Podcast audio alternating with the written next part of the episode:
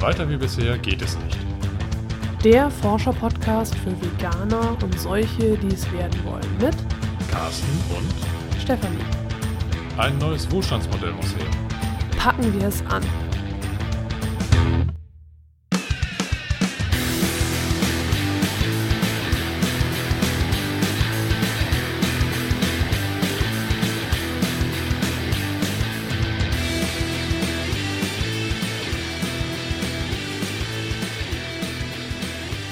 Dieser Folge sprechen wir über Carstens neues Lieblingsthema.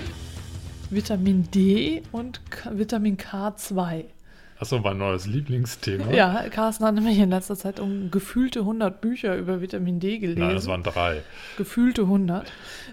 Und deswegen wollte er unbedingt jetzt mal eine Podcast-Folge darüber machen, um dieses Wissen, was sich da angestaut hat, loszuwerden, um neues Wissen wieder aufnehmen zu können. Genau, das Wissen kursiert quasi in meinem Kopf, in meinem Hinterstübchen und will irgendwie artikuliert werden.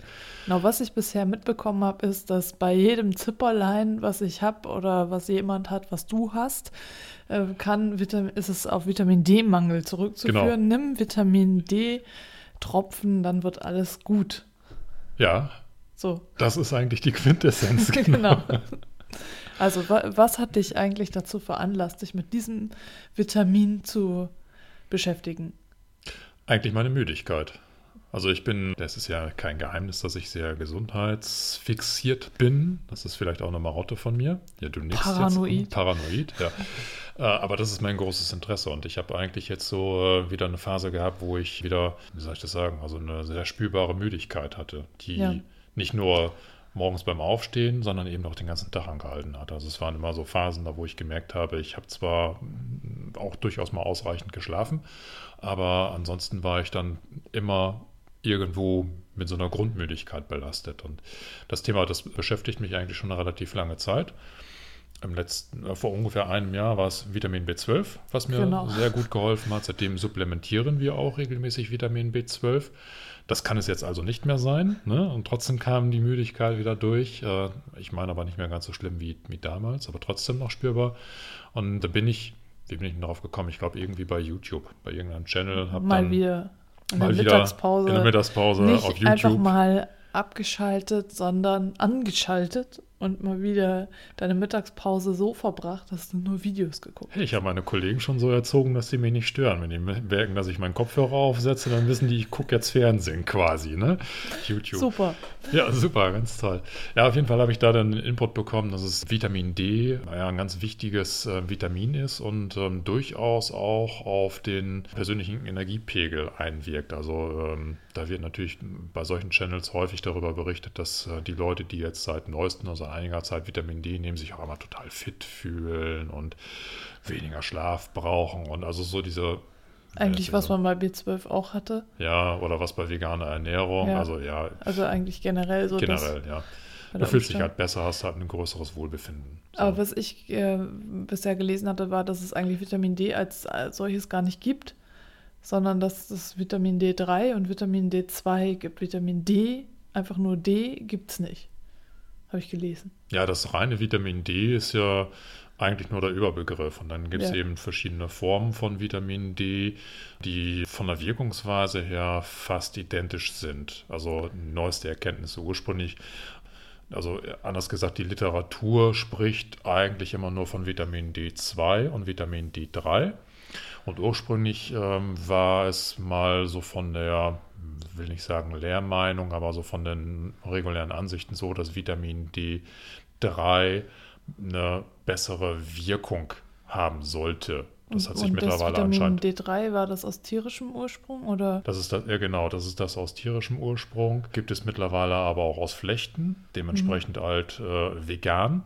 Und Vitamin D2 hieß es damals immer, das äh, würde halt von der Wirkungsweise nicht so gut sein. Mittlerweile hat sich das aber auch anscheinend relativiert. Also ähm, die äh, aktuellen medizinischen Erkenntnisse deuten wohl darauf hin, dass beides gleich wirkt. Okay, und Vitamin D2, woraus wird das gewonnen? Oder wo ist das drin? Das weiß ich jetzt gar nicht mal so, weil die äh, Literatur, die ich so gelesen habe, sich mehr auf Vitamin D3 konzentriert. Okay. Ich weiß, dass Vitamin D2 zur Supplementierung vornehmlich in Amerika eingesetzt wird. Also die, die, Nordamerikaner, wenn die irgendwie Vitamin D zu sich nehmen, dann wahrscheinlich primär Vitamin D2. Warum auch immer das dort dann eher das Vitamin B2 ist, äh, D2 ist, weiß ich nicht. Aber hier in Deutschland oder in Europa klang es so, als ob eben das Vitamin D3 so die primäre Vitamin D Versorgung dann darstellt. Okay, und, und, das Grundlegende ist ja eigentlich, dass wir Vitamin D über die Sonneneinstrahlung aufnehmen, mhm. also über unsere Haut quasi, also dass wir in den Sommermonaten eigentlich nicht supplementieren müssten, oder doch?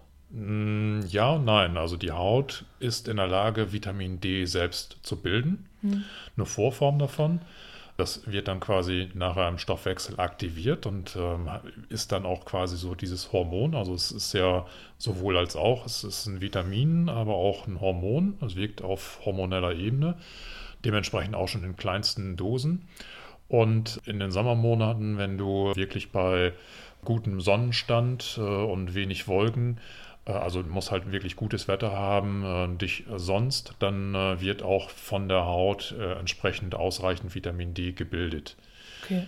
Das hat allerdings den Nachteil, dass du auch in entsprechenden Regionen leben musst, wo du viel Sonne abbekommst. Mhm. und da sind wir jetzt genau bei dem Punkt, der eigentlich dazu führt, dass, oder der, ähm, dass gerade so in den nordeuropäischen Regionen eigentlich ein latenter Vitamin D-Mangel existiert, weil wir nicht genügend Sonnenstrahlen abbekommen. Okay. Also in den Sommermonaten hätten wir die Möglichkeit dazu, in den Wintermonaten schon nicht mehr. Ja, okay. Zwischen Oktober und März ist der Sonnenstand zu niedrig. Das heißt, der, der Winkel der Sonne ist so niedrig, dass die für den Vitamin D-Aufbau notwendige UVB-Strahlung komplett aus der Atmosphäre schon fast rausgefiltert wird. Oder die minimalen Reste, die dann eventuell noch durchkommen würden, die reichen dann beim besten Willen nicht mehr aus, um in der Haut natürliches Vitamin D bilden zu können.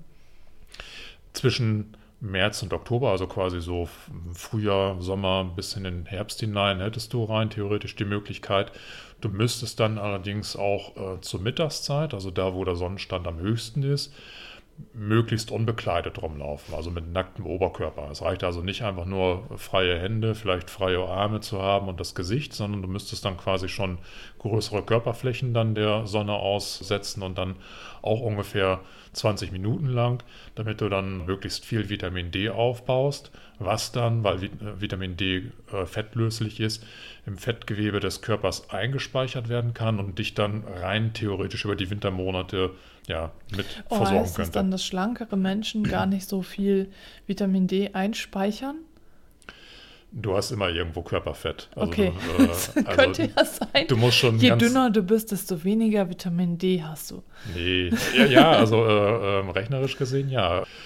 Menschen, die, die, die äh, adipös sind, tragen quasi unter Umständen große Vitamin D-Reserven mit sich rum. Mhm. Deswegen kann es auch durchaus sein, wenn man jetzt so eine Brachialdiät äh, durchführt und äh, innerhalb sehr kurzer Zeit sehr viel Fett abbaut, dass dann viel Vitamin D freigesetzt wird. Okay. Das heißt aber nicht, dass du dann keinen Mangel hast. Also der Mangel ja. kann dann ja latent schon existieren. Jetzt wird das Vitamin D freigesetzt und gleicht quasi die Mangelsituation zu einem gewissen Teil aus. Und irgendwann ist es verbraucht. Ja. Das heißt also, man, äh, so, so eine Faustformel spricht davon, dass 20 Prozent deines Vitamin D-Volumens, was du mit dir rumträgst, nach einem Monat verbraucht ist. Okay. So, und dann, wenn du es halt nicht weiter zuführst oder eben durch Sonnenlicht nicht selber bildest, dann landest du automatisch wieder in einer Mangelsituation. Okay, und was hast du jetzt aus den Büchern so gelernt?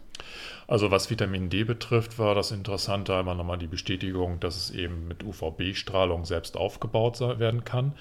In der Literatur wird da ganz häufig äh, auf Urlaubssituationen verwiesen, dass Leute sich nach einem Urlaub zum Beispiel in südlichen Regionen deutlich besser fühlen, die das ja auch schon auf die Sonne, auf, auf das bessere Klima zurückführen, aber dass das tatsächlich eben durch den Aufbau von Vitamin D kommt. Mhm.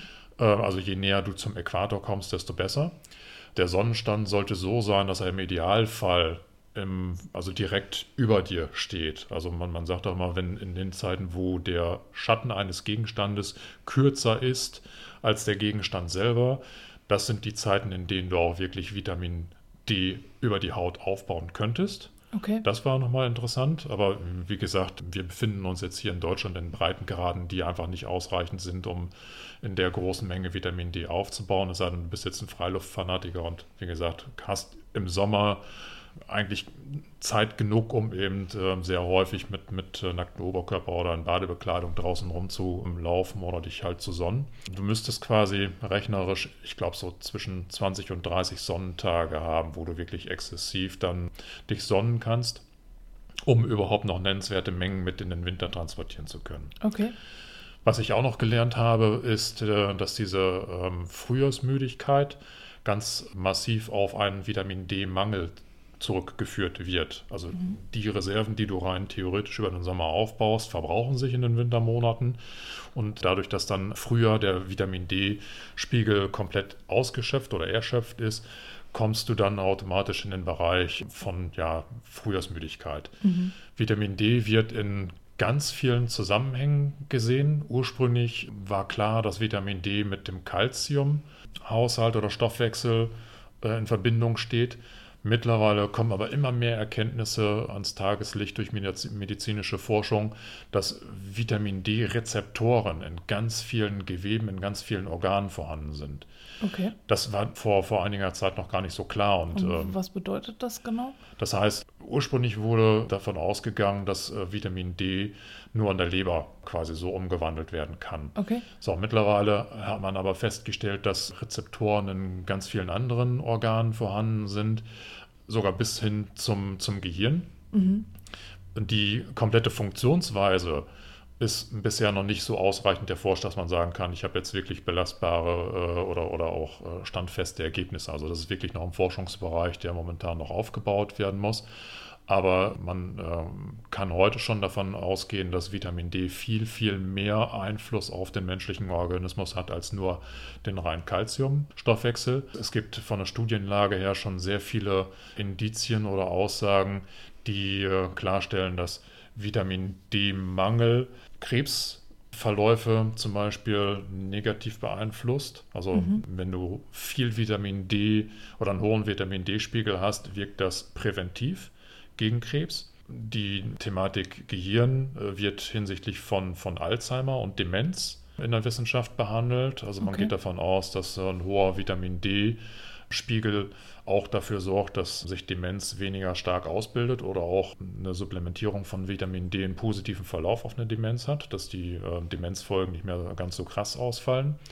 Das Immunsystem wird maßgeblich über Vitamin D gesteuert, was auch nicht so klar war. Also es, ähm, je nachdem, was für Bücher man jetzt liest, bekommt man schon den Eindruck, dass ein guter und ausgeglichener Vitamin D-Haushalt vor Grippe, vor Erkältung, vor, ja, vor, vor sowas halt. ja, schützt. so wie du mir das immer mal wieder zwischendurch gesagt hast. Genau. Bei allem ist es irgendwie Vitamin D-Mangel. Vorher war es B12-Mangel, jetzt ist jetzt es ist Vitamin D, genau. Vitamin D-Mangel. Ich habe letztens ein Interview gelesen, wo ja, die Interviewte gesagt hat, dass sie äh, verschiedene Nahrungsmittelallergien hatte und dann sich, das sich so ausgewirkt hatte, dass sie immer so müde war. Also das mhm. heißt auch äh, bei ihr waren es dann Allergien auf Nahrungsmittel, sodass sie dann äh, bestimmte Nahrungsmittel gemieden hat ja. und jetzt nicht mehr so müde ist. Also ja. anscheinend, also Müdigkeit ist so ein Phänomen, das kann halt wirklich alles Findest sein. Findest du bei ganz vielen Sachen, ja. Das ist natürlich auch das Trügerische, wenn du dich jetzt nur auf dieses Punkt Müdigkeit Müdigkeit konzentrierst und dann kommst du irgendwie Vitamin B12, Vitamin D, Vitamin K2, zu dem ich ja gleich noch ein bisschen was sage, genau. das mit den Allergien, Gluten, also ja, ja dieses, genau, das ja, ist, also es ist ein großes Feld. Ist ein und, großes äh, Feld. dann kann es auch noch sein, dass du einfach nicht genug schläfst. Genau. Das kann durchaus Stress, auch müde ja. machen. Ne? Na, also es sind aber durchaus auch Teufelskreise, muss man sagen. Das ist ja nicht nur ein alleinstellendes Problem. Zum Beispiel das mit diesen Allergien. Auch da wirkt Vitamin D positiv auf einen Allergieverlauf. Das heißt, mhm. Autoimmunreaktion, was ja nichts anderes ist als eine Allergie, die du jetzt zum Beispiel bei Steinobst hast oder entwickeln kannst, wird durch guten Vitamin D-Spiegel deutlich verbessert. Okay. Also teilweise bis zum, zum kompletten Heilungsprozess. Also Herz-Kreislauf-Krankheiten wie ja, Herzinfarkt, Schlaganfall, äh, Risiken und sowas, die werden durch einen ausreichenden Vitamin D-Spiegel auch sehr günstig beeinflusst, beziehungsweise können repariert werden durch einen ausreichenden Vitamin D-Spiegel. Also es wird ganz viel mit einem Vitamin D-Mangel dargestellt. Okay. Wobei, da bin ich jetzt persönlich auch so ein bisschen vorsichtig mit der Äußerung. Die Studien, die dort in, den, in der Literatur mal beschrieben werden, die zeigen, dass die Leute, die einen Vitamin D-Mangel haben, natürlich einen sehr ungünstigen Krankheitsverlauf haben. Hm, ja. So, wenn ich natürlich weiß, dass ein Großteil der Menschen unter Vitamin D-Mangel leidet, dann ist es ja kein Wunder, dass kranke Leute auch ja, relativ niedrigen Vitamin D-Spiegel ja. haben. Es wird aber auch in diesen Studien oder in der Literatur darauf hingewiesen, dass wenn den Leuten dann Vitamin D zugeführt wird, um diesen Mangel zu beseitigen, das einen sehr günstigen Einfluss oder auf den Krankheitsverlauf hat. Mhm. Dass die Krankheit teilweise komplett ausheilen kann, auch durchaus bei Krankheiten wie jetzt zum Beispiel Herz-Kreislauf-Krankheiten, wo man eigentlich vom Medizinischen davon ausgeht, dass die nicht reparierbar sind, dass man damit quasi bis zum Lebensende mit, mit leben muss. Mhm. Also da scheint Vitamin D wirklich ganz mh, brachiale Effekte zu zeigen. Also es ist eins von den Mitteln, die teilweise so als durchaus als Wundermittel propagiert werden. Okay. Was in der Hinsicht ja eigentlich nicht verkehrt ist, weil wenn du die Möglichkeit hast, übers Sonnenlicht Vitamin D aufzubauen, dann ist es natürlich das kostengünstigste ja. Medikament, was du so bekommen kannst. Ja. Auf jeden Fall. Genau. Also es ist der Sommerurlaub im Süden, wenn er auch nicht nachhaltig ist fürs Klima, ja. nachhaltig für den Körper. Auf, auf jeden Fall. also, also so. gesundheitlich das Beste, was du machen kannst. Ne? Also äh, Sonne tanken. Ja. Genau. Das Problem hier in den westlichen Industrieländern ist aber, dass du wahrscheinlich aufgrund deines Tagesablaufes einfach nicht genügend Sonnenstrahlung mhm. abbekommst. Ja, du besitzt halt den ganzen Tag entweder im Büro oder bist auf der Arbeit, also ich sage jetzt mal so handwerklich, sei denn, du bist jetzt irgendwie Maurer, der den ganzen ja. Tag draußen steht. Also da, die, da die, musst du dann aber auch halb nackend draußen stehen, sonst. Was ja auch teilweise ja, gemacht ja, wird, stimmt, das, das, ach, das, das, machen die deswegen, deswegen weil, genau. wegen des Vitamin D äh, aufnehmens. Ja, klar, natürlich, deswegen. Ja, die missachten den Arbeitsschutz und sind dann. Ja, da, ja, ja, genau. Ja. Also, ja, du bist halt, ich sage jetzt mal vom, vom, normalen Tagesablauf eigentlich nicht in der Lage, das so auszuschöpfen. Das stimmt. So. Dann gibt es natürlich auch so die Diskussion, die da geführt wird, jetzt Sonnenexplosion es heißt ja auch immer Hautkrebsrisiko, lange in der Sonne und die meisten Menschen sind ja heute in dem Moment, wo sie das Haus verlassen, schon eingecremt, entweder durch normale Kosmetika, die ja durchaus ja, auch schon Lichtschutzfaktor Lichtschutzfaktoren haben, beinhalten. Ja. Oder dass man sich separat noch einschmiert, gerade helle Hauttypen wie wir. Wir ja. sind ja eigentlich, ich sage jetzt mal so im Sommer, gehe ich ja meistens immer mit einem Sunblocker raus. Ja.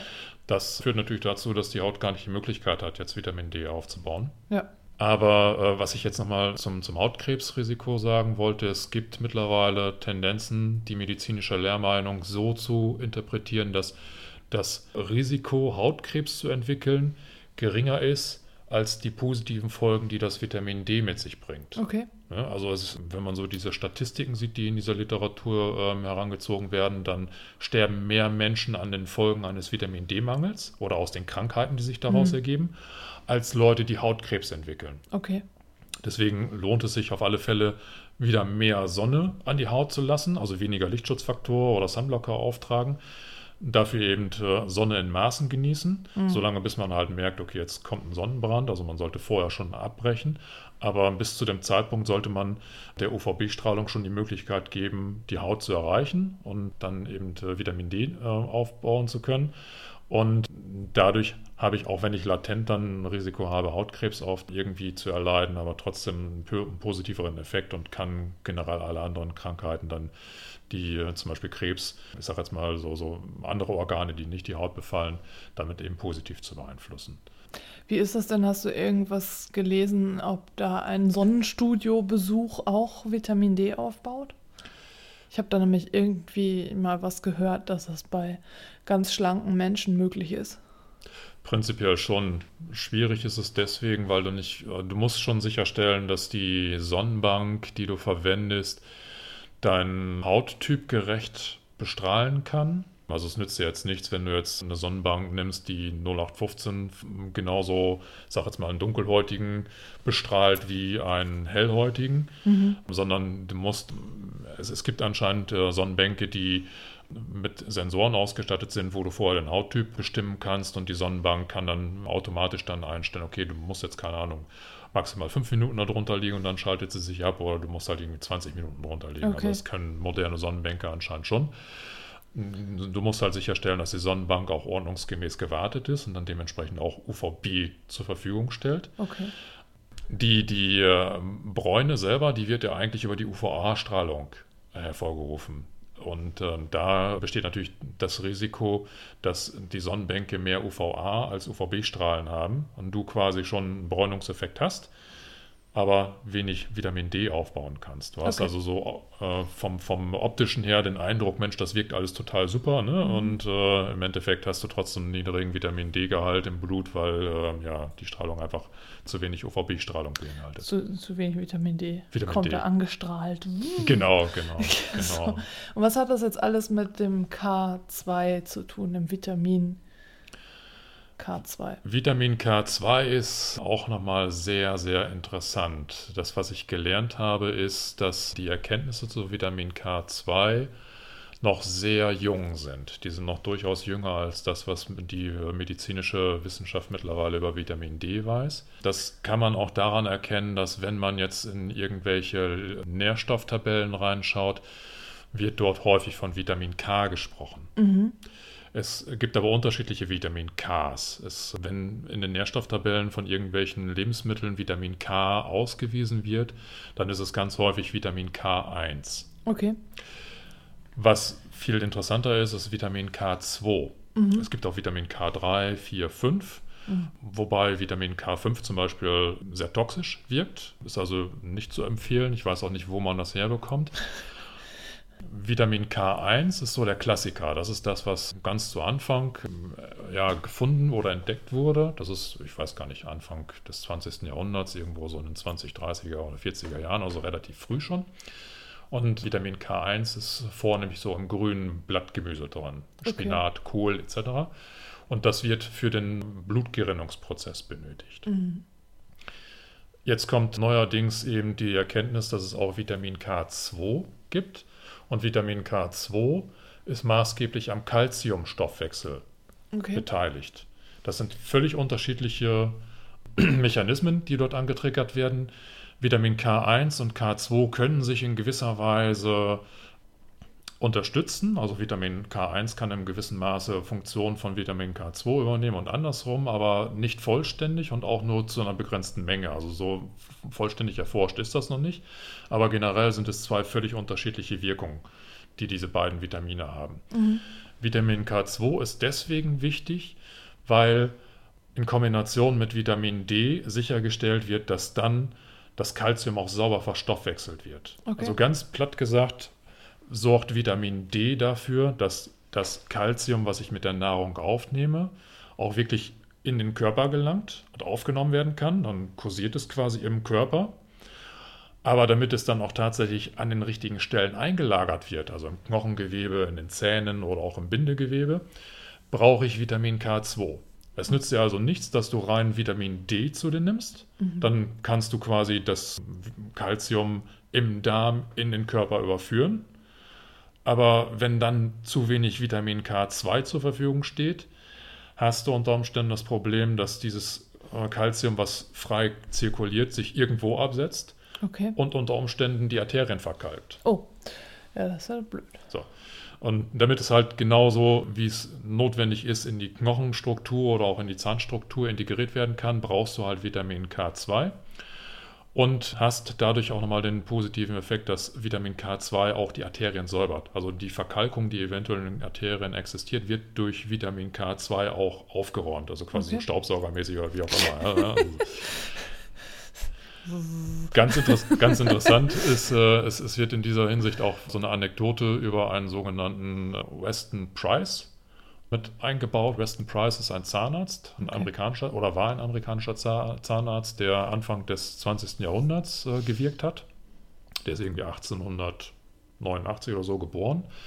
Und der hatte irgendwann äh, festgestellt, dass die amerikanische Bevölkerung sehr viel Zahnprobleme hat, die sich aber bei Naturvölkern nicht finden. Mhm. Er hat dann mit seiner Frau wohl die ganze Welt bereist und Naturvölker, die damals wirklich noch so in der Natur gelebt haben, studiert und herausgefunden, dass die aufgrund ihrer natürlichen Lebensweise eben kein Karies hatten, keine Zahnfehlstellung, keine Spannen tragen, muss, äh, Spangen tragen mussten, um, um diese Fehlstellung auszugleichen, also gar keine mhm. zahnmedizinischen Probleme kennen, wie wir als in, in den Industriestaaten. Und er hat das dann darauf zurückgeführt, dass es irgendwas mit der Ernährung zu tun haben muss und hat sogar einen Stoff quasi identifiziert, aber nicht vollständig, aber Rückschlüsse darauf gezogen, der eben genau dafür sorgt, dass die Zahngesundheit auch erhalten bleibt. Mhm. Äh, Kariesschutz, äh, dass, dass der Kiefer sich entsprechend entwickelt und die Zähne genügend Platz haben, um dort zu wachsen und nicht schief wachsen. Und er hat diesen Stoff Aktivator X genannt. Okay. Er hätte nicht weiter spezifizieren können, dafür fehlten damals die Mittel, aber er hat ihn damals als Aktivator X verwendet und er wusste auch, wo Aktivator X vorhanden ist. Mhm. Und zwar hat er festgestellt, dass Aktivator X in Milch oder Milchprodukten enthalten ist, sofern die Milch von Kühen stammt, die sehr viel grünes Gras gefressen haben, frisches Gras. Ah, okay. Du hattest mich, als ich dieses Buch über Vitamin K2 ja. gelesen habe, auch gefragt, warum denn da auf dem Cover des Bildes nur äh, tierische Produkte abgebildet ja, sind. Also Milch, Milch Käse, Käse, Eier. Eier, ne? sowas war da drauf. Das sind die ja. natürlichen Vitamin K2-Quellen. Aber auch nur, weil die Kuh grünes Gras gefressen hat. Genau, aber auch nur, weil die Kuh grünes Gras gefressen hat. Das ist also ähnlich wie beim B12. Dass das Richtig. eben nicht die Kuh hat das, sondern sie bildet es auch nur in ihrem Körper, weil sie das Gras gefressen hat. Ja, also Vitamin K2 wird von bakterienähnlichen Strukturen hergestellt, ähnlich wie beim Vitamin B12. Also mhm. gibt es ganz viele Parallelen. Unter anderem bei den Pflanzen durch den äh, Photosynthesemechanismus. Ah, ja. So. Und dadurch nimmt die Kuh das halt auf und kann das halt entsprechend verstoffwechseln. Und Weston Price hatte im Rahmen seiner Untersuchungen und Studien halt eine angereicherte, ein angereichertes Butterfett entwickelt, das sehr viel Vitamin K2 beinhaltet. Mhm. Und ja, da muss ich jetzt vorsichtig sein. Die Literatur sagt, dass er damit in der Lage war, Karies zu heilen. Okay. Also er hat im Grunde genommen Patienten, die sehr viel Karies-Vorfälle hatten, angeraten, die Karies gar nicht so klassisch zu behandeln mit Bohren und, und Säubern und, mhm. und dann anschließend versiegeln, sondern die sollten quasi dieses Butterfett nehmen und dreimal täglich auf die entsprechenden kariösen Stellen ähm, aufstreichen.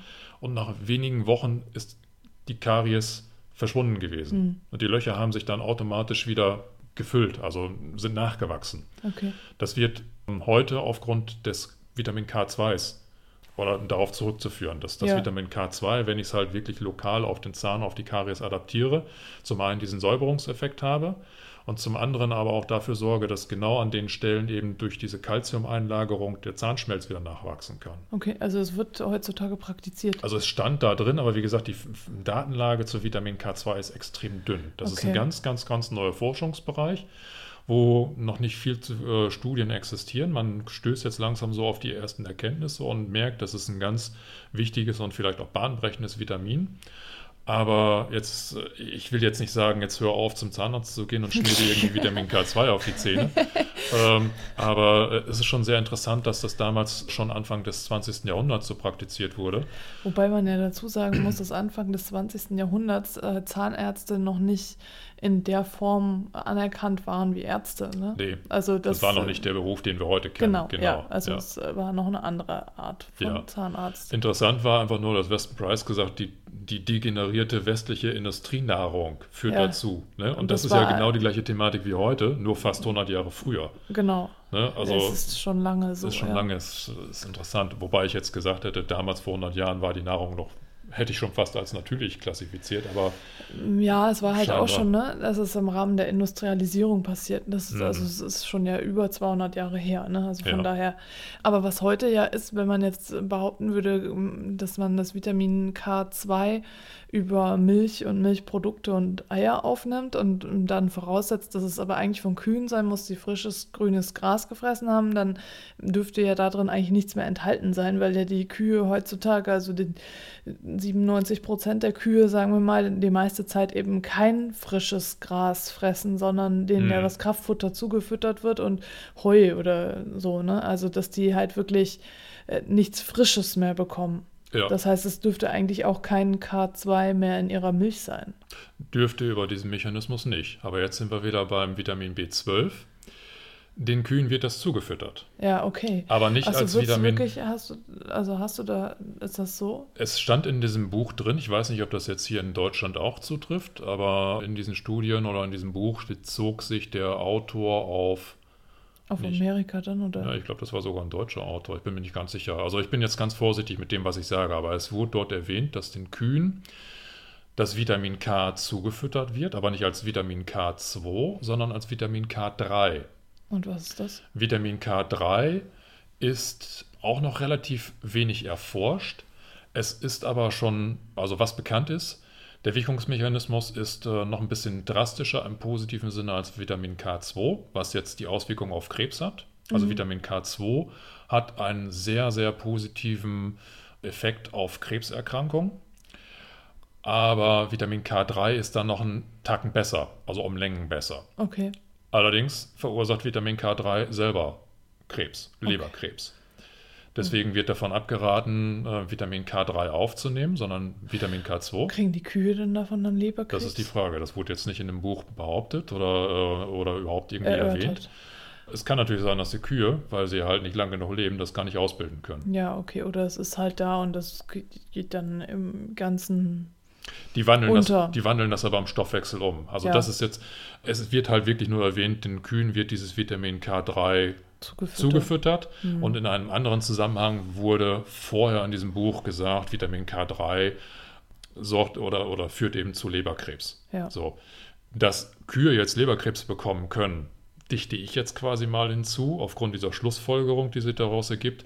Aber ich weiß jetzt natürlich nicht, wie früh wird Vitamin K3 im Stoffwechsel der Kuh in K2 umgewandelt. Vielleicht ja. erreicht es ja gar nicht so die Leber, sondern wird, bevor mhm. es aktiv wird, schon in K2 umgewandelt. Und also das ist alles ja, klar, da weiß man ganz dünne so genau. Datenlage. Genau. Ja.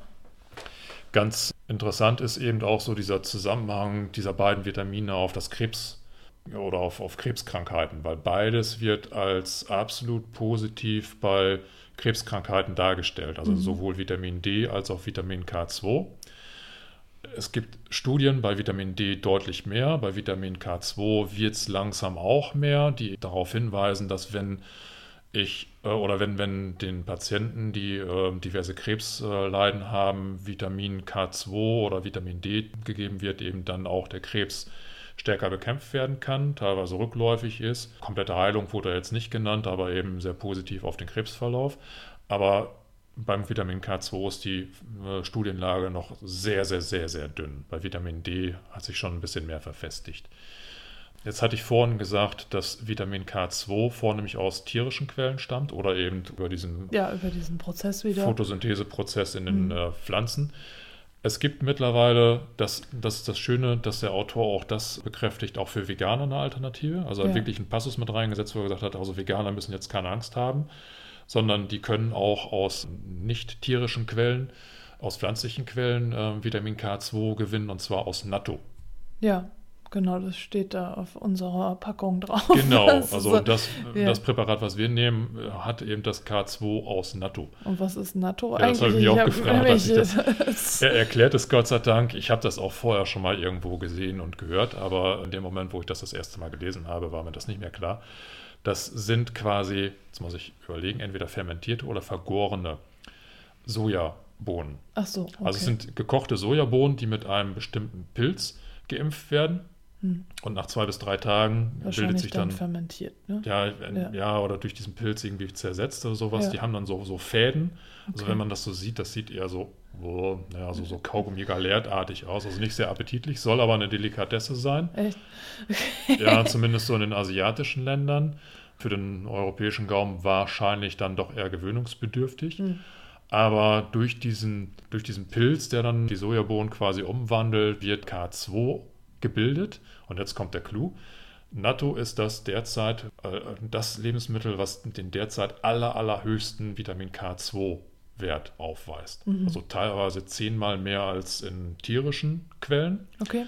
Wobei da geht jetzt die Studienlage, was Vitamin K2 ähm, betrifft, auch so ein bisschen, jetzt ein bisschen unterschiedlich. Es gibt einige Studien, die sagen, die, die bringen halt für, für Milch und, und Käseprodukte hohe Vitamin K2-Werte aus und andere Studien sagen, nee, das ist ein Bruchteil davon. Also das scheint wohl, wenn man jetzt tatsächlich auf tierische Produkte setzt, immer noch einen Unterschied zu geben von wo kommt der Käse, wie wird er hergestellt oder auch die Milch, mhm. äh, wie sind die Haltungsbedingungen der Kühe, was wir gerade schon gesagt haben. Also so unterschiedliche Sachen, ja. äh, die spielen damit rein. Also die, der richtig verlässliche Wert ist tatsächlich jetzt die rein pflanzliche Wahl. Natto ist halt das Lebensmittel schlechthin, aus dem Vitamin K2 in wirklich Unmengen gebildet werden kann. Okay, und was, bezogen werden kann. Genau. Was ist jetzt so, was kannst du jetzt unserer Hörerin, unserem Hörer mitgeben, was für ein Richtwert? Du hattest da so Formeln rausgeschrieben. Ja. Ist das, äh, äh, soll ich die einfach mal in die Shownotes setzen, die Formeln? Oder ich würde es im Moment nicht aussprechen, weil die Formeln selber äh, suggerieren, dass es hundertprozentig sicher ist, wie jetzt das jeweilige Vitamin dosiert werden soll. Okay, und ich das ist glaube, es aber nicht. Also wir sollten, wir sind ja jetzt keine äh, Ernährungsberater, genau, Experten etc. Ja. Ich äh, würde empfehlen, einen Blick in die entsprechenden Bücher zu werfen, mhm. damit du Zuhörer oder du Zuhörerin dann nachlesen kannst, wie äh, dein Vitamin D Spiegel berechnet oder dann deine Vitamin D-Zufuhr berechnet werden kann. Da gibt es unterschiedliche Formeln, unterschiedliche mhm. Wege dorthin zu kommen. Die sind nicht sonderlich kompliziert. Also ähm, wer da ein bisschen rechnen kann mit den ganz normalen äh, Rechen Grundrechenarten, der kommt da sehr, sehr schnell hin. Was aber auffällt, dass die gesamte Literatur auf, ich sage jetzt mal so tägliche Werte kommt, die teilweise zehnmal so hoch sind wie das, was die Deutsche Gesellschaft für Ernährung mit sich bringt.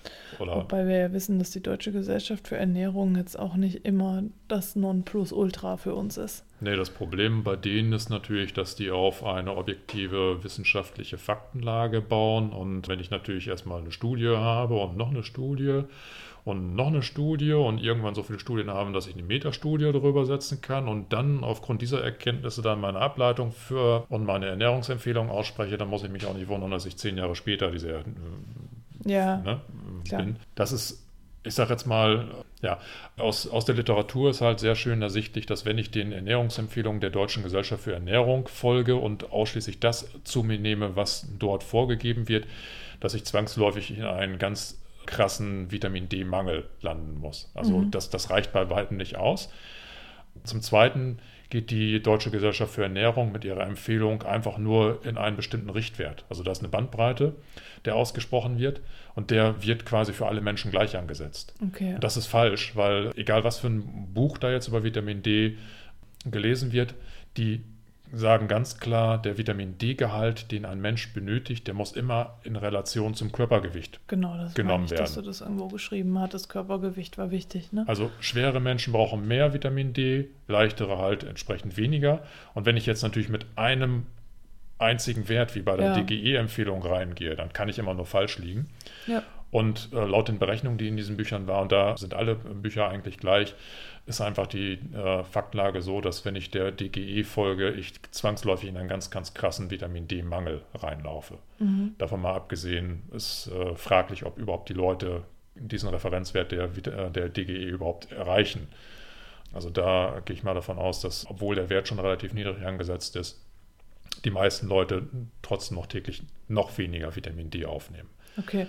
Vitamin Aber, K2 ist, kann ich gar keine Empfehlung aussprechen da gibt es auch keine Richtwerte. Ja, das aber das Präparat, was wir jetzt haben, das ist ja eine Kombination aus ja. D3 und K2, ne? so ja. dass wir, ähm, das war ja auch schon so aufgeschlüsselt. Ich kann das ja einfach mal verlinken, wo wir das jetzt herbeziehen, ja, einfach genau. so, also ohne jetzt eine, eine wissenschaftliche Empfehlung auszusprechen, sondern einfach nur, was wir äh, persönlich äh, machen so. Genau, wir verdienen da auch nichts dran. Genau, also du kannst ja, da ruhig also, draufklicken und kannst bestellen. Also da ist kein Affiliate hinter. Wir, genau, ne? wir, wir verdienen da nichts dran, nur so, dass du siehst, äh, wo wir das jetzt herbeziehen und dass das einfach diese Kombination ist, dass es zusammen, also nicht nur das Vitamin D äh, einzeln, sondern eben gemeinsam mit dem K2 zusammen. Genau, und beides eben aus veganen Quellen. Genau. Wobei ich sagen muss, dass die Relation, die da in diesem Präparat gefunden wird, die äh, findet sich in der Literatur in bestimmten Empfehlungen, aber die Empfehlungen, was Vitamin K2 betrifft, sind heute immer noch so unterschiedlich, dass sie teilweise äh, vom äh, im, im, Faktor von 10 voneinander abweichen. Okay. Ne? Also das ist schon teilweise. Genau, also wir, wir wissen eigentlich gar nicht genau, ob wir richtig tropfen, aber wir tropfen einfach. Ich glaube, das weiß heute noch gar keiner, ja. dafür ist die Forschung einfach noch zu neu. Aber die Hauptsache ist überhaupt zu supplementieren, damit genau. wir halt diesen Mangel dann ausgleichen können. Ja. Also bei Vitamin D ist es auch so, dass eine Überdosierung eigentlich nicht wirklich machbar ist. Es gibt mhm. so Fälle in der Literatur, wo hm, Patienten extrem viel Vitamin D aufgenommen haben. Das sind dann so, das rechnet sich ja in internationalen Einheiten. Mhm. Da hatte jemand irgendwie in kurzer Zeit, ich glaube, drei Millionen internationale Einheiten aufgenommen. Also das sind so drei Fläschchen von dem, mhm. was wir da jetzt stehen haben. Und wir kommen da ja relativ ja. lange mit hin, weil immer nur so ein paar Tropfen davon genommen werden. Genau. Das wirkte dann toxisch. Da musste man einfach abwarten, dass sich dann der Vitamin D-Spiegel wieder beruhigt. Mhm. Aber so ganz krasse Nebenwirkungen gibt es definitiv nicht. Da ist sich die Literatur relativ einig. Mhm. Vitamin K2 hm, habe ich nichts gefunden. Also da stand jetzt nichts drin, dass man Vitamin K2 überdosieren kann wahrscheinlich ist die wissenschaftliche Datenlage da einfach noch ein bisschen zu neu. Okay. Ja. Ja. Gibt es noch abschließend irgendwas, was du an Erkenntnissen preisgeben möchtest? Also für mich als Erkenntnis ist jetzt einfach ganz wichtig, dass ich beides supplementiere, weil ich mhm. einfach gemerkt habe, ich kriege beide. Du meinst Vitamin jetzt beides, Vitamin D3 und K2? Genau. Okay, nicht B12, das sowieso.